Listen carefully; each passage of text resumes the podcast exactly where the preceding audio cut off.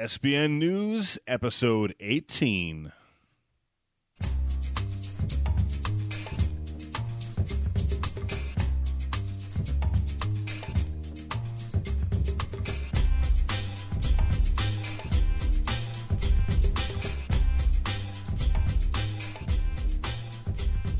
Welcome to the Savage Bloggers Network News, where we highlight some of the awesome Savage Worlds RPG content and news shared by publishers, licensees, and fans.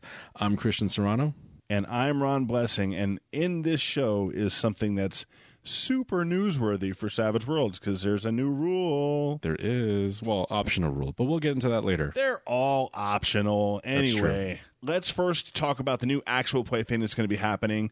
Uh, the blog, The Good, the Bad, and the Skinny, is going to start an actual play series with Savage Worlds.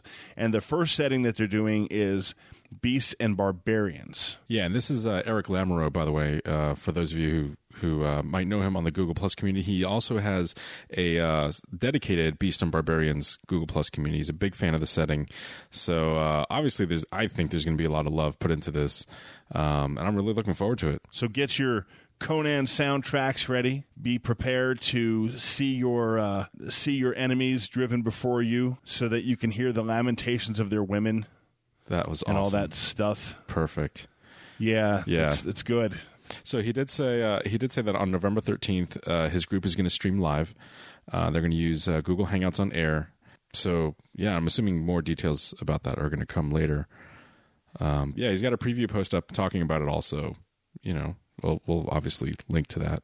You can check that out. Man, it is a great time to be a savage. It really is, man. People, there's there's so many cool people doing so much cool stuff with Yep. for with and for Savage Worlds. It's fantastic. Absolutely. So, uh, so speaking of people doing cool stuff for Savage Worlds, um, we've got uh, a new product, Steamscapes Asia, uh, coming from Which we've we've spoiled that before, right? We've uh, we've talked about it before, haven't we? yeah, yeah, yeah. And I think um, Sean Bircher, who uh, his blog is Wine and Savages, he's been a contributing author to this project. Uh, it's from Four in Hand Games. And uh, Steamscapes, as you know, they have a, um, well, you may not know, but they have a uh, North America uh, product that's been out for a while, and Asia's been under development for a long while as well. The description is Asia in 1872 has thrown off the yoke of colonialism and embraced the industrial age. That just sounds cool already. So you can. I wanna play that. Yeah, I know, right? It's like steampunk Asia.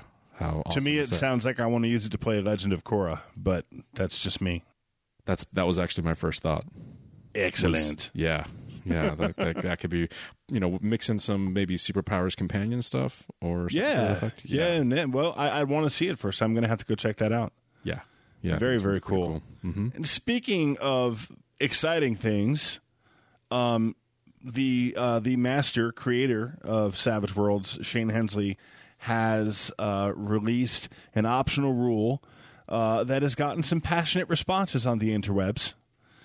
And um, he came up with a quick way to, um, he calls it quick combat, um, but I think it's a great way to uh, allow the players to kind of narrate out how they win something that they're obviously going to win, um, but still take the bumps and bruises that they're supposed to take in those situations. Um, so the quick combat guide basically, i- to me, it comes off the framework of the mass combat rules, and um, super simple. And it's got a great like one page is the rules. The other page is a is a basically a blog post or a full explanation, kind of designer's notes as to why he's he's putting it out. Really interesting stuff. Yeah, I thought it was pretty cool, and um, and you know, of course, different savages like different things, and you know, I've seen some conversations popping up, a few about Maybe. it, and, maybe, and um, but I think overall, you know, the the, the fact that it's evoking so much, um, you know, so much discussion means that obviously there's there's something compelling about it. I think. And, Again, uh, it's a, a great time to be a savage, and and this just proves that truly all stripes of gamers are playing the game now. yeah. and it's so neat to to see the passion coming out of people. And, and one detail I liked about this that, that Shane touches on in the in the PDF itself is that he's been using this for about ten years, I think, and he and it was inspired by his observations at convention demos and uh, and, and convention games. Well, what made him finally release it is um, he went to um, Tacticon recently in Denver, and for once he went just to play games. He didn't run anything. Right, yeah. He literally just sat there for all nine gaming blocks and and just played Savage Worlds and had fun. Good for him. Exactly, and um, you know he deserves that kind of a break if he wants to do it, and so uh, he did that, and and I guess he he was in a situation or two where combat got a little repetitive or tedious, Yeah, and it was obviously some stuff that wasn't necessary, and um, his philosophy at a game convention, by the way, is even though you get a four hour block, if the story's over in two, don't just pad it because people can tell yeah, yeah. you know and I, i've seen i've seen his games end in two hours and i've seen them gone over four yeah. At the end of two It- hours, just you know, pick up. it is what it thing. is Yeah. yep absolutely Yeah, you know what's kind of cool about this too, though, is uh, and I don't, maybe Shane did this deliberately, or maybe he didn't realize it. I don't know, but essentially, what he did was uh, usability testing. Yeah. He sat and he observed, and he basically, you know, took notes and uh, and then redesigned based on that that assessment. and this is where we find out that christian is a bigger nerd than me which is amazing Yeah, i didn't know that Yeah. happened usability testing is brilliant by the way and we need more of it in gaming so Yeah, so you've got some news from the uh, savage mcu Yeah, yeah. So a long time ago, not a long time ago, some number of episodes ago, we mentioned uh, Savage uh, Marvel Cinematic Universe, which was a, a new blog that focuses on, well, characters from the Marvel Cinematic Universe. And uh, they've been doing kind of minor characters, which I thought was really cool because it, that that's really what sort of fleshes out an RPG, right? When you get those little the little detailed characters, not the big big wigs. But he is actually finally starting to, to touch on the big wigs a little bit. Um, so, for example, he's he's kind of ramping up with War Machine, and uh, he also has Ivan Vanko as well. Um, and uh, and he's got full stats for War Machine. And it's and it's it's pretty detailed, um, but it's pretty cool too. It's a really fun read. And then of course he just has James Rhodes um, as James Rhodes without the War Machine armor as well. I think i love war machine War Machine. It's just such a cool concept when you think about it's it. it's one of the few big Militarized gun Iron Man. characters Yeah, it's it's one of the few big gun characters from marvel that i actually liked yeah, yeah. Probably because Rob Liefeld didn't create it. And you know what I love is the fact that he's going to be an Avenger now in the Yeah. films. Yeah, g- good times cool. indeed. indeed. I, I think it's a good thing. So, Game Geeks number 254 is out, and uh, Pinnacle has done the brilliant thing of passing a review copy early on to reviewers. One of those went to Mr. Kurt Wiegel uh, over at Game Geeks. And he is so much fun to watch because he's a teacher, and it's very obvious I'm being lectured when I'm watching one of his reviews. It's it's so cool. but he did Rippers Resurrected. One of the things I really like about Kurt Wiegel's reviews is that he is probably one of the, one of the most sincere and genuine reviewers that I've ever seen. Yep. Um, it- Spoiler alert. Yeah. He likes it. Yeah, oh yeah, yeah. He definitely likes it. And he's done. I think he only did one negative review, and I'll you can go find it. I'm not gonna. I don't want Right. to bias anything or anything like that. Um, but other than that, um, it when he reviews something, it's usually because he really likes it. I know somebody who only did one negative RPG review.